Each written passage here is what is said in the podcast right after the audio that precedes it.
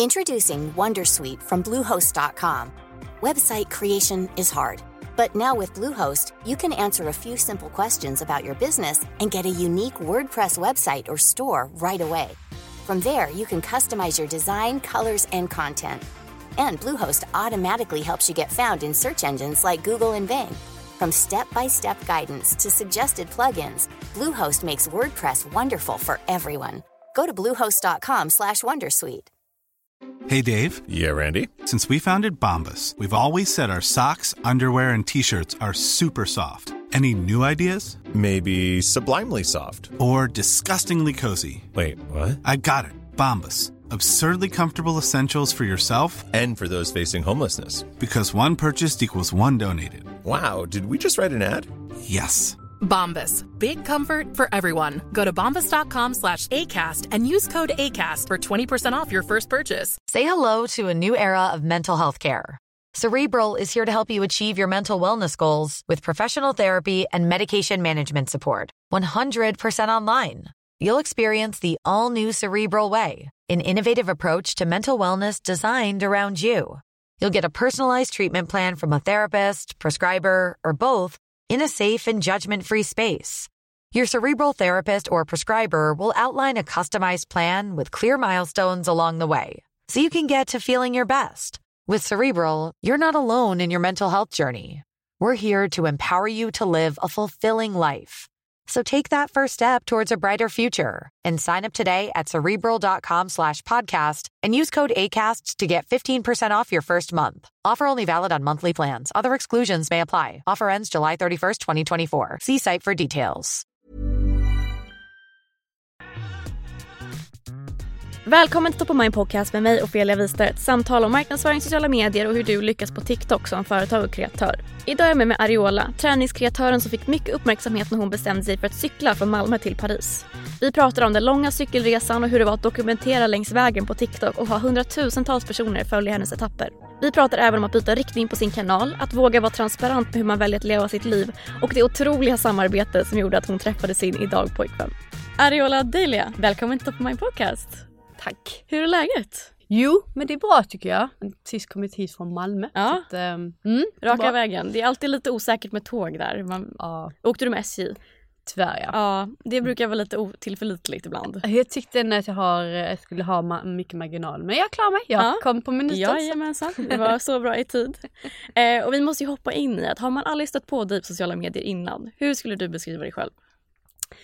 Alltså jag skulle vilja säga att jag är den personen som cyklar på TikTok eh, främst och det är nog främst det som många känner igen mig på. Att det liksom, ah men det är du som cyklar på TikTok för att det är ju typ så det hela börjar. Ja. Eh, så att, men det jag tävlar i är ju triathlon. Eh, så att jag liksom anser mig själv som en triatlet men jag älskar att cykla. Ja. Ehm, så ja, det skulle jag säga att det, det är jag. Ja, cykeltjejen. Men du gör ju mycket träning och du la ju ut din video på TikTok, din första TikTok-video 2020. Mm. Och du är alltid lite varit inne på träningsspåret. Skulle du vilja ta oss med på din TikTok-resa? Vad gick tankarna när du publicerade den första videon? Ja, alltså det var ju som alla andra mitt i pandemin. Mm. eh, som eh, jag var uttråkad och så var TikTok började blomma upp och så just då så tränade jag inför en Ironman Mm. eh, som jag skulle göra och det är ju triathlon där man liksom simmar, cyklar och springer. Ja. Eh, och eh, så då började jag lägga upp lite video kring det eh, och det var liksom ingen tanke alls och det gick väl inte så bra och just då så var det många som dansade och mimade efter musik och sånt så jag var verkligen så här, mm, alltså det där är verkligen inte min grej, jag är alldeles för skygg, alltså nej, jag kan inte ens. Nej, inte jag heller. Jag kände så här, dansandet håller jag mig långt ifrån. Det är liksom inte det jag ska göra på. TikTok. Och mima kände så här. Alltså nej det var inte jag. Ja. Men träning, jag älskar träning. Eh, så att, eh, då delade jag med mig men det var liksom Alltså det var inget så här height och jag fattade liksom inte så jag testade mig mest fram. Mm. Ehm, och sen så efter några månader så fick jag ju veta att min Ironman blev inställd. Ah, av corona. ja. Mm. Eh, och då kände jag, för då hade jag tränat ganska intensivt i ett år. Mm. Och i samma veva så kände jag så här, alltså jag måste göra någonting mer. Jag kan inte bara, det kan inte bara falla platt liksom. Här har jag tränat inför en Ironman och så, så bara liksom, jaha okej, vad är det här? Mm. Så då fick jag för mig eh, att jag skulle cykla till Kiruna. Det var Ja. egentligen där det började. Ehm, och eftersom jag tyckte, jag hade liksom redan då in, innan insett att jag tycker det är kul att cykla. Jag Mm. tyckte, jag tycker det är väldigt mäktig grej att cykla eh, alltså cykla var som helst, att jag Mm. kunde cykla liksom lite överallt. Det var liksom såhär, gud vad mäktigt det är. Och när det då också var covid och allt sånt här så blev det ju cykel en väldigt självklar del att ta än att liksom åka kollektivt och så. Mm. Eh, och då tänkte jag, ah, men jag ska inte alltså liksom åka till Kiruna och bestiga Kebnekaise. Ja.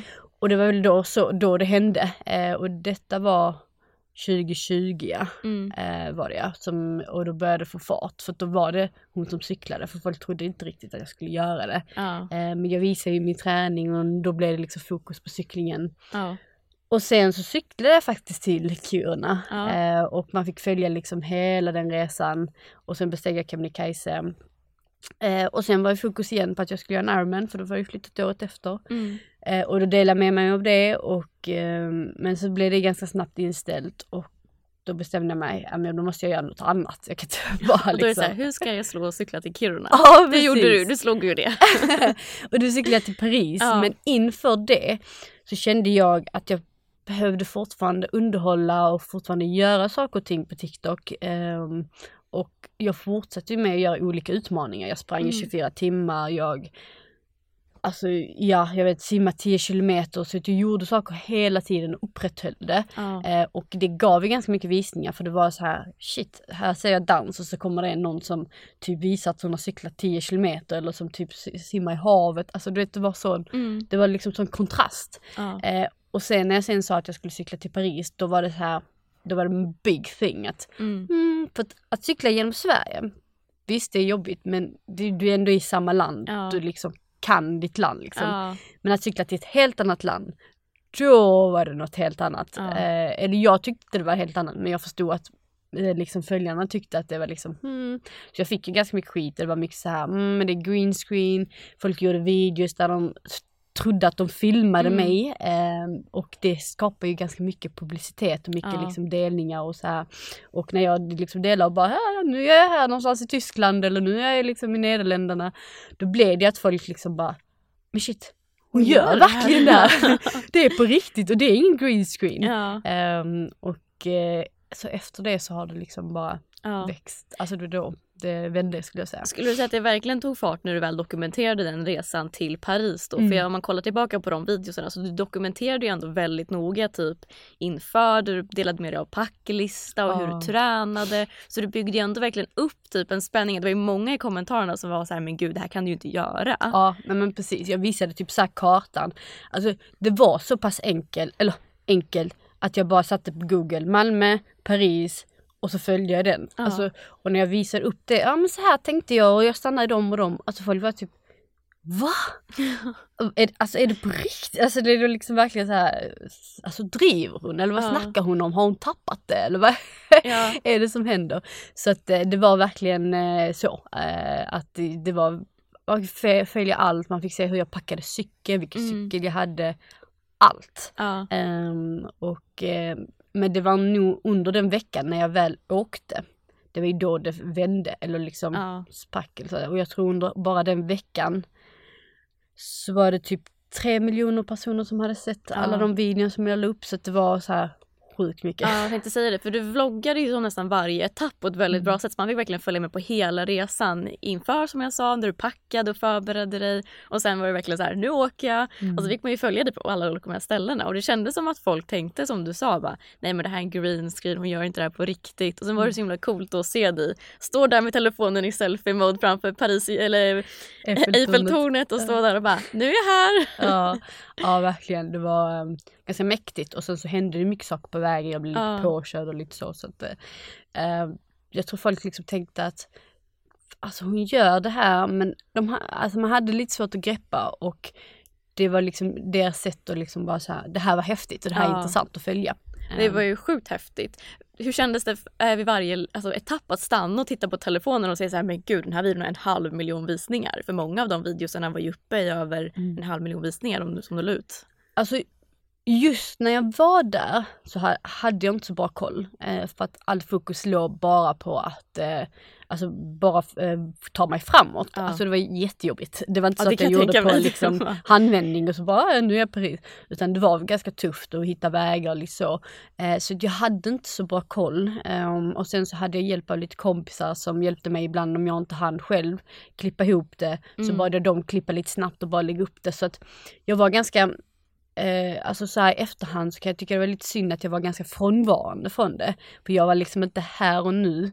Eh, men det var helt omöjligt för mig eftersom just för att jag liksom, jag behövde ta mig fram. Jag behövde Mm. tänka, jag, alltså jag var mitt ute i vägen, jag visste inte var jag var någonstans. Ja. Och stå då där och filma blir ju ganska, alltså det blir ju liksom ett jobbigt Som är lite sekundärt. kanske. Precis. Inte förrän jag kom till Paris och typ så landat och bara typ shit nu är jag här och, och började kolla så bara jäklar vad är det som har hänt? Ja. Vad var det för reaktioner i kommentarsfälten när du postade videon när det kommit fram? Alltså många var så här: wow shit vad cool, det är häftigt och jag orkar knappt cykla till skolan eller till jobbet och du gör det här. Men också väldigt mycket så här, jag ser att det är green screen, jag ser att människorna bakom rör sig inte, varför gör de inte det? Ja. Är det någonting som är fel eller är det, alltså det var väldigt mycket så här skeptisk och bara eh, okej hur ska du ta din cykel eh, hem eh, eller typ jag åkte ju första sträckan till Tyskland åkte jag i båt Ja. eh, och då var det mycket så här ja det var skithäftigt men du tog ju ändå båten så det är ändå fusk. Ja men ja, det är nog en ganska lång bit. ja precis men det är ju alltså majoriteten var liksom imponerad och eh, jag har nog aldrig blivit överöst med så mycket meddelanden och kommentarer som jag var då. Det var liksom så här. Alltså när man är inne i det så Mm. fattar man inte riktigt vad man har sysslat med eller vad man har gjort. Ja, Utan man bara lever i lite så här bubbla, typ att jaha är det så här och liksom det är inte förrän man kommer hem och man bara men gud. Ja. var var jag någonstans? Vad Ja. hände precis? Men jag tänker att det måste bli ganska mycket tunnelseende också. För hur lång tid tog det att cykla dit? Åtta dagar. Åtta dagar. Så Mm. jag tänker ändå att det är en sån lång utmaning Mm. med sån fysisk presta- prestation som krävs. Att då måste man ju nästan ha lite tunnelseende bara för att orka kan jag tänka mig. Ja, ja men precis. Jag cyklar ju i snitt ungefär 150 kilometer om, om dagen. Ja. Eh, eh, och det är ganska mycket och jag höll på hela dagarna. Alltså Mm. typ vakna upp åtta på morgonen, jag liksom så till att jag får frukost tidigt. I vissa, vissa hotell gav ju inte ens frukost alltså liksom från sju och jag behövde Ja. gärna komma iväg så fort jag kunde. Mm. Då ordnade de frukost, alltså det var liksom hela tiden så här, okej kan ni ordna frukost klockan sex här och kan ni ordna liksom, okej var ska jag käka min lunch, vad ska jag ha, Mm. har jag all energi, behöver jag stanna någonstans? Alltså det var liksom hela Mycket tiden. logistik. Ja, eh, så att det, det liksom, fanns inte möjlighet att liksom tänka på samma Nej. sätt. Jag tänkte när jag såg de här videorna, vad lyssnar man på när man cyklar så här långt? Var det ljudbok? Är det någon poddar? Är det musik? Du måste ju ha kunnat bränt igenom hela P3s Ja, liksom, eh, katalog. Eh, mycket musik. Jag, jag älskar ju väldigt mycket musik Ja. eh, och alltså musik står ju mig väldigt nära. Eh, och tycker det liksom, om jag hade, många typ så här delade med sig av listor, åh gå och lyssna på den här listan. Mm. Så jag tror att det är ganska sn- snabbt på min egen lista efter att ha hört den typ 50 gånger. Så var Ja, det så sen är man ju nu klar. Liksom. så, vi behöver något nytt här nu. Och då delade jag med mig och sa att nu är jag trött på min musik, har ni någon lista? Och då fick jag alltid tips från Ja. någon som bara, "Ah, här, det här är min länk till min lista. Mm. Och då kan jag trycka den och bara liksom trycka på start och så lyssnar jag på den liksom i Mm. bakgrunden. Och vissa hade så här nostalgilista. Ja. Då var det så här, åh vad kul att sitta och lyssna på Spice Girls. Ja. Eh, men eh, mycket musik, eh, för det gör ju mycket pepp. Ja. Men ibland var jag också trött, eh, eller om jag glömde liksom ladda hörlurarna och inte behövde ha dem i liksom powerbanks och vänta tills den var fulladdad. Då var det samma, alltså då typ mycket lyssnade jag på mina egna tankar. Mm. Och typ, jag har lite så här videoklipp där jag typ sjunger för mig själv. Ah, gud vad Eh, liksom när jag är mitt i ingenstans, har ingen aning vad jag sysslar med, ja men då sitter jag och sjunger för mig själv och Mm. bara typ, eh, det var någon låt som jag sjöng så här All by myself. Ja. Just för att det var så här, jag var verkligen helt själv. Ja. Eh, så att ja, man har mycket tid att tänka. ja, men det kanske är bra också att man får en stund för sig själv att bara lite landa i vad gör jag för någonting? Så här, Ja. Vad är det här för resa? Det måste Verkligen. göra mycket med ändå, ändå att utmana sig till en sån nivå. För jag tänker du har ju tränat för då triathlon och Ironman. Att Mm. Det är ju en sak i sig själv men att cykla så långt under så många dagar. Det ja. måste verkligen vara också en mental utmaning, inte bara en fysisk utmaning. Ja, ja, ja, alltså jag skulle nu säga jag har nog aldrig växt så mycket som person eh, på de åtta dagarna som jag gjorde. Alltså det är liksom jag har, mitt självförtroende jag har idag skulle, skulle jag nog säga tacka liksom den här resan ifrån. Mm. Eh, samma sak gäller mitt eh, alltså mindset, självförtroende, att ta mig an och våga göra saker och ting. All, alltså aldrig att jag skulle liksom göra det, alltså innan dess, Ariola innan dess var skitfeg och jag skulle vilja säga att jag är fortfarande feg. Men jag vågar göra det ändå. Jag vågar liksom ändå vara bekväm med det obekväma. Mm. Eh, och det är otroligt liksom så här Alltså shit, alltså du vet jag är så tacksam att jag gjort för att jag, jag har nog aldrig mått så bra heller och liksom, ja men ens självkänsla, jag litar på mig själv. Jag har, alltså jag har ju verkligen motbevisat mig själv att jag verkligen kan. Och det liksom gjorde så otroligt mycket för mig. Um, Ja. Både med självkänsla och självförtroende. Ja, har du alltid varit så målmedveten? Jag tänker det krävs ju ändå ett extra pannben att Mm. vara en person som orkar träna inför sådana här utmaningar vare sig det är en Ironman eller att det är att få för sig att cykla eller bestiga ett berg. Ja. Har du alltid haft det här pannbenet att du liksom, när du har bestämt dig för någonting, men du jäklar då, då ska det bli så bara? Inte träningsmässigt, jag har ju typ aldrig tränat. Jag har hela mitt liv haft problem med mitt knä. Alltså Mhm. jag har alltid haft ont i mitt knä, jag är lite överrörlig så den har vridits ur led och liksom, så jag har inte kunnat träna så jättemycket. Um, men det var i samband med när jag opererade mitt knä och det blev aldrig riktigt bra. Jag blev opererad av typ Sveriges bästa läkare, så det var verkligen inte det, men min rehab, eller hur kroppen reagerade till, var någonting som man inte var förberedd på. Och det gjorde att det tog mig någonting som skulle kanske ta tre veckor att komma tillbaka till, tog mig kanske ett och ett halvt år. Eh, och det satte spår till att Alltså jag vägrar att någonsin gå tillbaka till det det, det var. Eh, det finns liksom ingen annan utväg. Och det var då det utvecklas det här med att sätta mål. Och jag började lära känna mig själv och lära, lära förstå att Alltså få igång mig och verkligen göra någonting. Jag måste ha ett lopp, jag måste ha någonting framför Mm. mig. Ehm, så att, och då var jag kanske 27, 28. Så Mm. att innan dess, nej. Nej, men det är ändå jätteinspirerande att man ändå vänder lite så och bara nu ska jag träna. Jag tycker det är väldigt inspirerande. Det finns ingen tid där det är för tidigt eller för sent att börja med någonting. Nej, nej verkligen Och inte. jag tycker du har varit så himla, alltså det har varit så fint att se dig i hela din resa om man följer från dina första videos till där du är idag. Mm. För du har ju ändå alltid haft den här träningsnischen, det har varit en väldigt stor del av ditt content. Men du har ju också blivit väldigt personlig i ditt senaste content. Mm. Hur skulle du beskriva ditt content från när du började till där du är idag och det du postar? Ja, alltså grejen är att den, eh, den personen jag var då, alltså mellan 20, 2020 och 2022, egentligen fram tills jag gjorde min Ironman. Eh, jag var en träningsmänniska, alltså verkligen, jag såg mig själv som träning. Jag hade all min tid och jag satte verkligen all min tid till att träna. Alltså det, liksom, det var det enda som snurrade kring mig och det var därför det, det var det enda man Mm. såg. Det är därför jag gjorde utmaning efter utmaning och liksom höll på. Eh, det var verkligen jag. Mm. Eh, men jag märkte ju efter ett tag, efter jag gjort Ironman så insåg jag att det är inte hållbart att sitta och göra utmaningar, springa 24 timmar, cykla till olika, alltså det håller inte i eh, hela livet liksom. Ehm, och då kände jag att jag ville hitta någonting annat. Jag, ha, jag visste ju redan då att efter Ironman så skulle jag ju liksom starta med IVF som jag har delat Mm. med mig också mycket om. Ehm, och då blev det ju, då blev det ju naturligt att när jag själv bestämde att nu, nu är det dags och jag började också märka att många blev lite mättad. Mm. Eh, att det blev liksom så här, ja okej vi fattar att du kan simma 10 km ut i havet, vi fattar att du kan cykla till, alltså vet, Ja. folk liksom, nu var det inget wow längre. Även om det i sig Mm. är ett wow, så var det inte häftigt för jag hade gjort det så många gånger så Ja. att det var liksom så här, kom med något annat. Ja. Ehm, och då i samband med det så föll det ändå naturligt att liksom visa lite andra när jag Mm. kände att nu tar jag in några fler delar i mitt liv. Ja, Ehm, och du har ju tycker jag varit så himla fint att du ändå har tagit steget att dela med dig av till exempel din IVF-resa och alltså tummar, tummar håller jag för att Mm. det blir bra nu, tredje gången du har gjort det precis.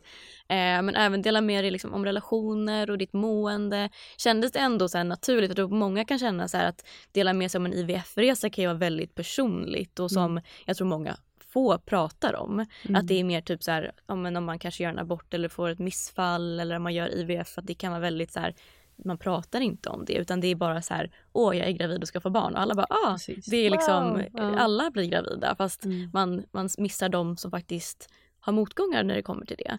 Mm. Eh, kändes det naturligt för dig ändå att så här, nej, men jag vill nog dela med mig av det här eller kändes det läskigt också att bjuda in till den delen av dig själv? Alltså efter de här alla åren så lär man ganska snabbt att tyvärr är det så att man får räkna med att man får lite skit på vägen. Ehm, och även om den är väldigt liten jämfört med hur mycket glädjerop man får så är det fortfarande skit som man måste hantera och liksom lära sig att ta till sig. Mm. Så just med här IVF, då hade jag hunnit göra en gång själv eh, utan att någon visste om det.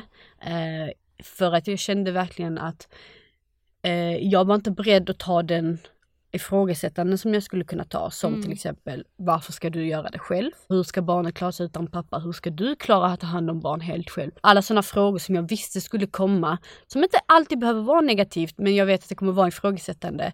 Jag var inte beredd att ta dem Mm. eh, och när jag kände att var, jag kunde ta dem, jag kände mig stabil och säker i mina val.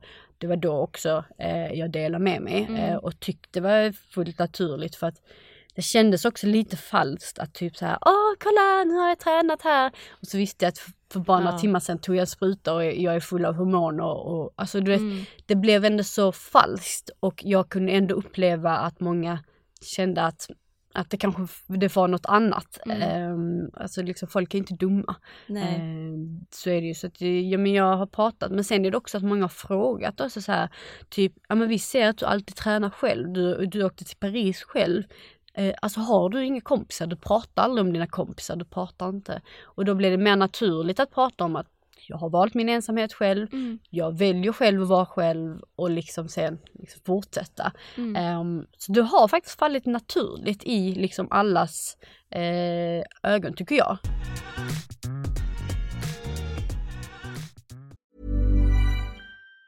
Say hello to a new era of mental health care.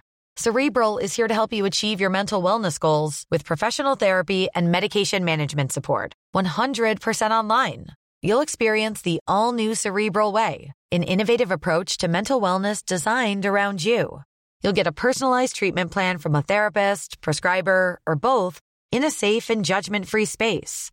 Your cerebral therapist or prescriber will outline a customized plan with clear milestones along the way so you can get to feeling your best. With Cerebral, you're not alone in your mental health journey.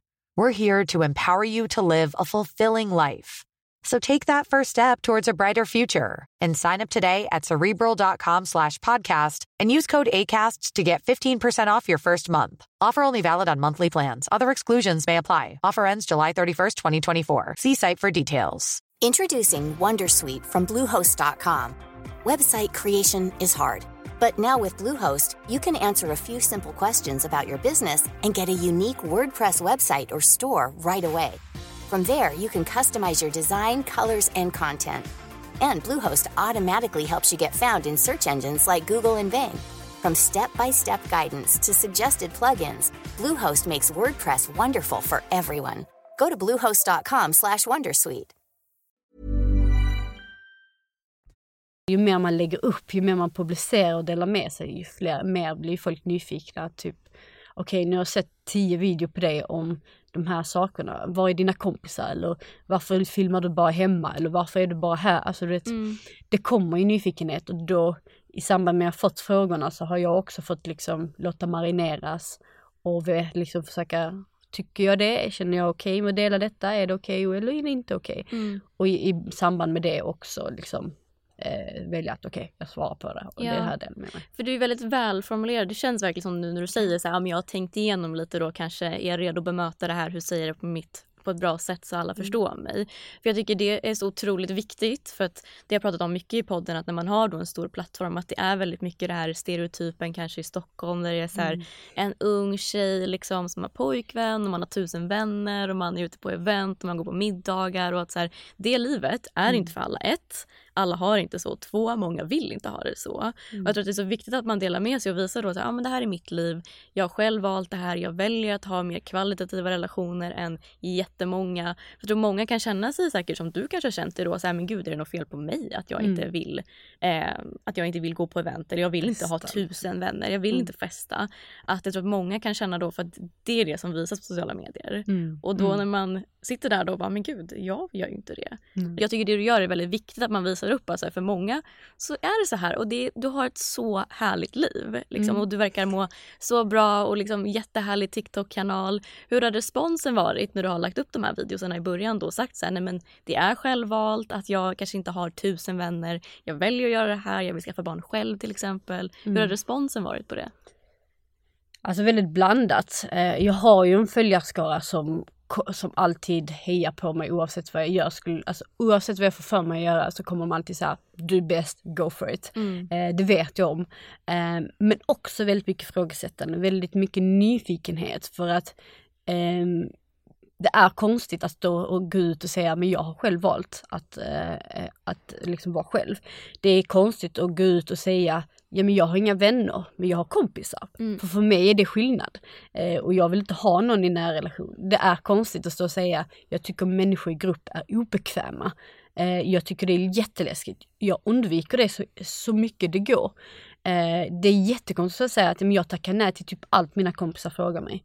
Eh, det är klart att de ifrågasätter och undrar liksom Alltså vad är du för typ? eh, och samtidigt som jag säger, ensam är inte starkast. Jag är, Mm. alltså jag är 100% övertygad om att det, människor mår, mår väldigt bra i flock men jag mår inte bra av i en stor mängd. Ehm, men reaktion- reaktionerna är ändå liksom, bland, det är väldigt blandat.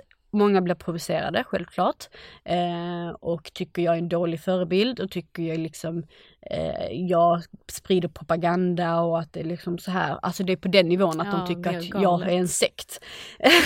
eh, men eh, många liksom tycker att liksom så, gud vad skönt eller liksom Mm. kan känna sig lättnad att okej det gör ingenting om man bara har en vän. En vän är mycket bättre än, än liksom ha tio som är helt falska om man mår dåligt Ja, av. verkligen. Ehm, men det har faktiskt blivit så att när jag har delat med mig av det och folk ifrågasatt och tyckt det var konstigt så sjuka nog så har jag faktiskt blivit mer bekväm och känt att men det här är verkligen helt rätt för mig. Det är så här jag vill leva mitt liv Mm. Eh, och det är så här jag vill ha det. Ehm, och folk kommer alltid tycka oavsett, skulle jag liksom göra som alla andra gör skulle folk ifrågasätta det. Ja. Och nu är det typ det här året är nog det första året där jag liksom kanske haft en panikattack hittills och Mm. innan hade jag kanske nästan varje vecka. Det är fantastiskt. Så att det har liksom vänt ganska Ja. Och jag tänkte säga, när man kollar dina kommentarer så känns det ju som att du har en sån hejarklack. Mm. Och framförallt de här videorna när du pratar om då hur du väljer att leva ditt liv, att många känner igen sig som du säger. Ja. Och det måste vara så fint att få som du sa den responsen att man känner så här, men gud det är inte bara jag. Det är Nej. bara att folk pratar inte om det här. Precis. Att så här, det är inte normen och när man inte är normen då så blir det ju mycket ifrågasättanden. Precis. Och jag tror också att det har väckt mycket tankar kring, alltså många människor, i alla fall den yngre, att det väcker liksom tankar att eh, det liksom, ibland kan jag få mycket meddelanden som säger liksom, men jag blev mobbad i skolan och alltså jag sparar alltid att de, de mår inte bra, du ska fortfarande jobba på dig själv och göra det du vill och skit i dem. Ju mer jag visar att jag gör det själv, desto mer känner folk att ja, ja, men hon vågar också, då vågar jag också. Och Mm. jag älskar ju att väcka liksom reaktioner, jag älskar att väcka tankar. Och speciellt det här med att skaffa barn. Varför? Vad spelar för roll att jag har ett barn helt ensam? Ja. Ehm, och ehm, så att, eh, ja. Det tycker jag känns extra viktigt att prata om för jag tycker att det tycker jag är väldigt befriande också att det är en generation nu som är 30 plus som väljer bort barn också. Att det är, jag tycker det är så aktuellt att man pratar om att ett, man kan skaffa barn själv om man vill och två, man behöver inte skaffa barn. Det finns ingen som verkligen tvingar en att liksom skaffa barn. Eh, och jag tror att som jag sa, det finns en sån overload i bara så här unga, alltså glada par med barn versus liksom allting annat för det är normen. Det kanske är majoriteten men det är inte alla som vill ha det så. Nej. Och att det är så viktigt att prata om. Och jag tycker framförallt så har det varit så himla kul att följa dig i år nu för du har ju också börjat dela med dig lite av att du har hittat lite kärlek. Ja. Hur har det varit att dela med sig av? otippat. Ja men det är så Alltså- härligt. Det känns ju som alltså piken av att du har så här bestämt dig för att nej, typ nu ska jag prioritera mig själv. Jag ska må bra. Och så, så bara hittar man kärleken. Det är typ såhär, alltså och få lägga till, jag har varit singel i typ 13 år. Ja. Alltså du vet, jag hade gett upp hoppet. Eller inte Mm. gett upp hoppet men det var så här: okej jag är singel, jag har varit singel länge, skitsamma, jag gör saker det jag vill. Träffar jag någon när jag blir 40 och har en unge, alltså, De kommer inte bry sig. Nej, Nej. ingen bryr sig. Och det Nej. kanske till och med är enklare för då vet man att okej du har gjort ditt, det du vill, jag har gjort det liksom. Mm. Eh, och då kan man mötas. Eh, och det komiska är att alltså jag hamnar ju här ehm, för att ehm, jag hade gjort IVF och det gick inte.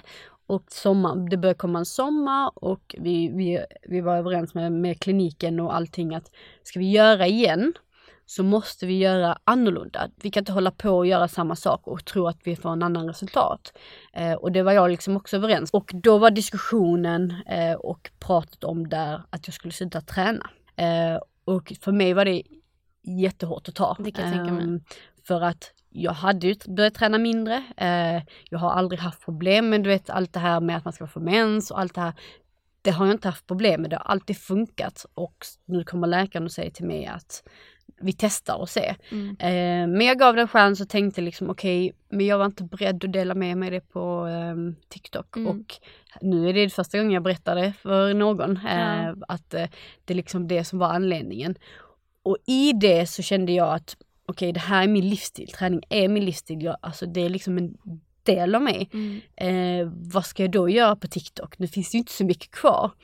Och då bestämde jag mig att, ah, men okej jag ska ha en kul sommar. Mm. Eh, och jag ska ha liksom kul, jag ska dejta och det Alltså det låter väldigt konstigt men jag visste om att det skulle bli en väldigt intressant och kul content. Ja. Ehm, så det var liksom helt, det så det började och det kände jag mig mer bekväm med att dela med mig än Mm. att liksom stå och säga att jag får inte träna för jag vet att det kan vara provocerande väldigt mycket för folk och jag var inte, jag vill inte ta den. Mm. Ehm, så, att, ehm, så det gjorde jag och mitt i allt det så fick jag förfrågan om jag ville vara med på speed dating. Eh, de ville ha liksom lite marknadsföring ehm, och så. Och det var typ det enda som gjorde att jag gjorde det, alltså Ja. jag gick dit. För att aldrig i hela mitt liv, jag som älskar att vara själv, jag har typ nio dejter, älskar att vara ensam. Alltså hemskt! Ja. Men... ehm, Tur att det ja. Eftersom det var liksom någon bekanta som jag kände och jag fick lite, tjäna lite pengar på det. Och då var det ju att de skulle följa mig hela vägen. Mm. Från att jag anmälde mig till liksom alla steg. Och eh, då var det ju en person som jag delade med mig och sa att shit han verkar intressant. Jag hade kanske några andra men det var en som jag liksom verkligen, skulle det vara någonting så är den här.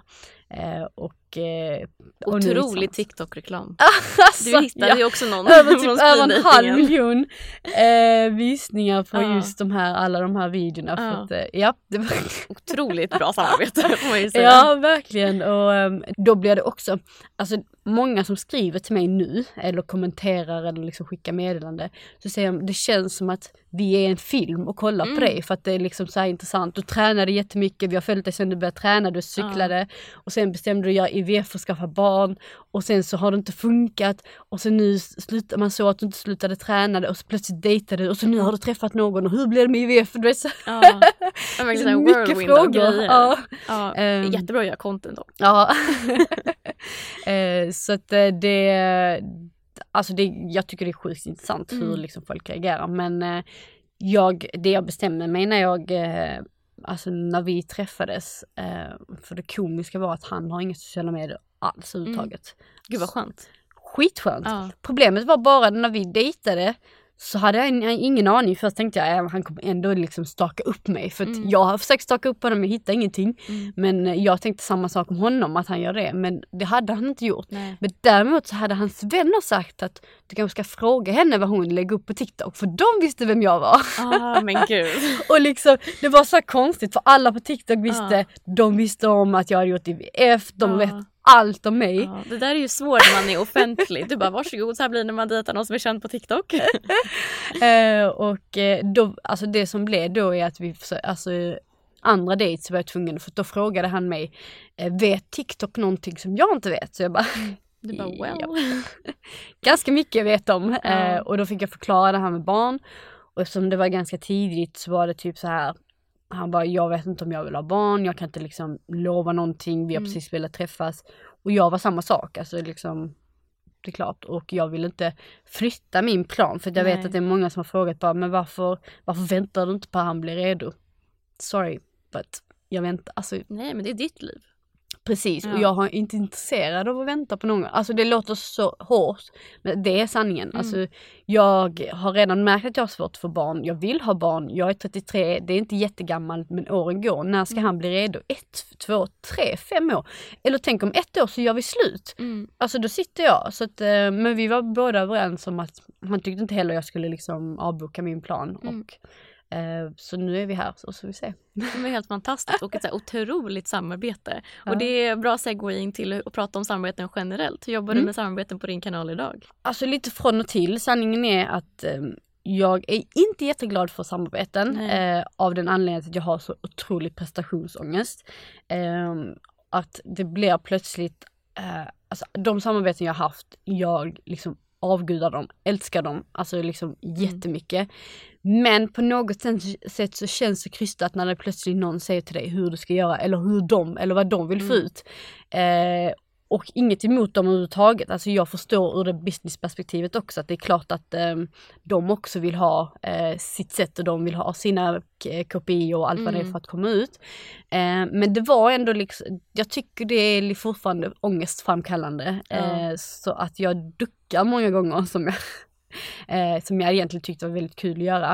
Eh, men ehm, jag får säga vissa saker tycker jag liksom, ja men det här är väldigt passande. Mm. Uh, men det, det är ju otroligt mycket siffror och jag tycker också om det siffror, jag tycker det är skitkul men så fort att det blir liksom svart och vitt, att man ska leverera och prestera, då gör det ont i mitt lilla hjärta. Ja, alltså jag, jag är ju lik dig för du jobbar ju inte med TikTok på heltid. Du har ju mm. också ett vanligt jobb som många brukar ja, kalla det. Ja, det har jag. Precis. och jag jobbar ju också liksom inte heltid med min TikTok. Jag, mm. jag liksom driver mitt egna företag. Men jag är lite samma, att jag får ändå en del samarbetsförfrågningar men jag är så här, det är inte värt. Nej, för man, det, här, det känns jobbigt och man så här, som du säger, då ska man ju prestera någonting om man då inte riktigt så här, om man måste göra samarbetena för att överleva. Så här, it's your business, ja men mm. då, är det bara, då är det bara bita ut äpplet och köra. Precis. Men jag tror att jag är väldigt lik dig där att man är såhär, ja. måste jag? Så bara, ja och så, speciellt typ när de säger så här, ja ah, men vi får se dina siffror till mm. exempel. Mm. Och så visar man upp, det är inte så att jag jag, alltså, det är inte så att jag liksom fifflar med siffror, jag visar Nej. ju upp det det är. Men jag är ändå rädd att tänka om just den här videon. För att helt ärligt, jag tycker ändå jag har ganska bra koll eh, på TikTok.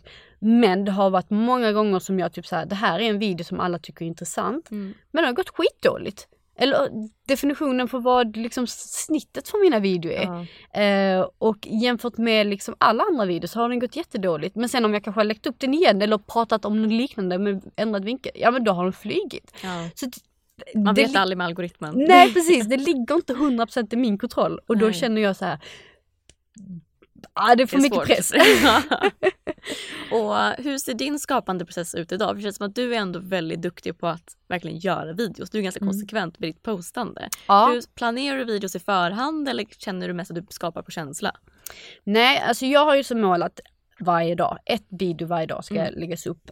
Um, och um, jag, alltså det jag försöker, jag scrollar ju väldigt mycket på TikTok och försöker liksom så här, vad är det som trendar nu, vad är det som är aktuellt, vad är det mm. liksom som händer. Jag försöker så mycket det går att vara liksom snabb i liksom musik som trendar, försöka hitta någonting, oh den här musiken går skitbra, hur kan jag göra det till mitt eget? Mm. Um, så att jag brukar oftast, är det, spara-knappen går hejvilt och spara videos som bara, oh det här var intressant. Och så brukar jag ta till helgen där jag filmar liksom mm. det mesta. Eh, men samtidigt så vill jag också ha saker och video i nuet.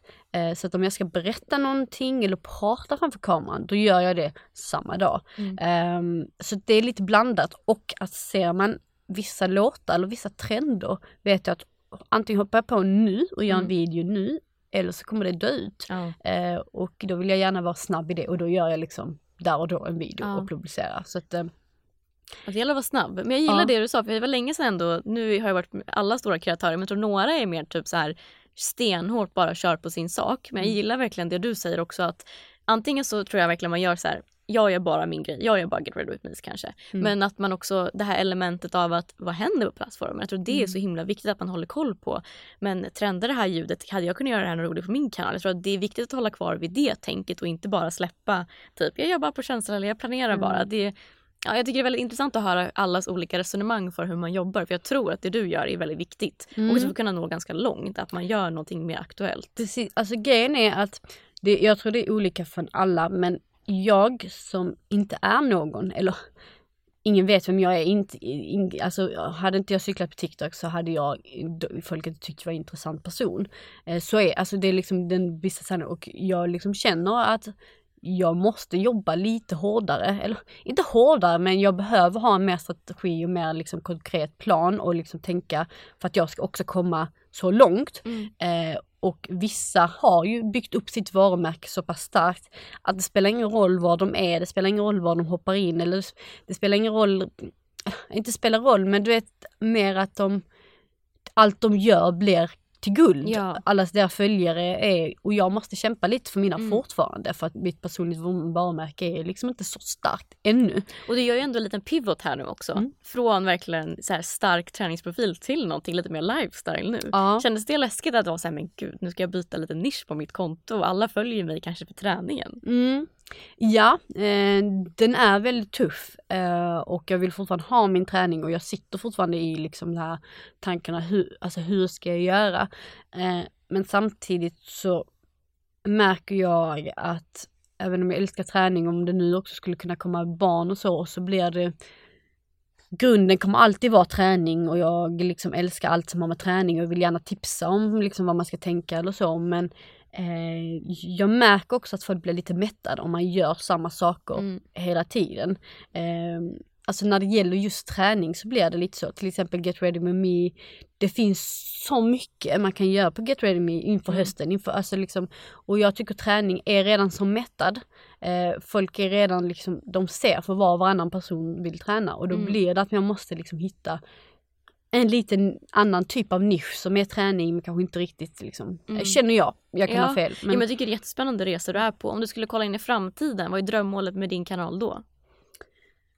Alltså dröm är ju liksom att ligga bland de eh, som ligger på miljonföljare Mm. eh, och vara en självklar del av dem också. Mm. Eh, men också vara en del av TikToks, liksom så här en självklar kreatör. Eh, där är jag inte riktigt ännu men det är, liksom, det är drömmen att få vara, få vara med en i gänget också. Mm. Eller gänget, men en liksom som en självklar TikTok-kreatör. Ja, och TikTok växer ju så mycket så att det blir ju Mm. högre och högre siffror som de allra största kommer upp i. Så att det är ju verkligen det är jättespännande att se vad som händer med plattformen. Mm. Men när du själv är inne och scrollar på TikTok, hur ser din For You-page ut?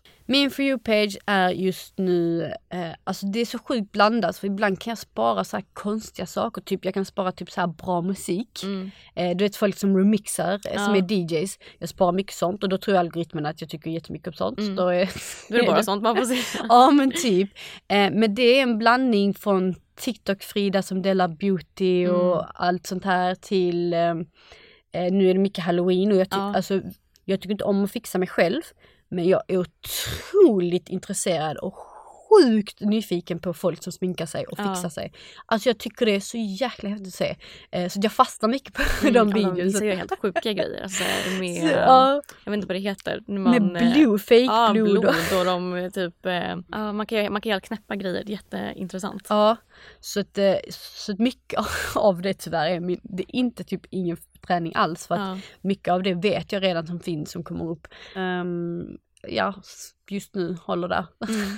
Och avslutningsvis, Mm. vad skulle du säga är ditt bästa tips till up coming kreatörer på TikTok?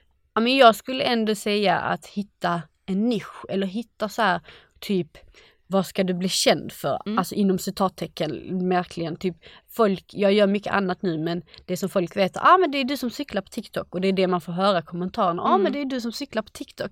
Eh, och det är ju, eh, det är ju där det har börjat eh, så, och det är det som har liksom byggt. Så jag skulle Mm. säga liksom börja där och sen från det liksom försök hitta eh, därifrån. Ja. Eh, Så bra tips. Ariola, tack Mm. för att du var med i Top of Mind Podcast. Tack för att du var med.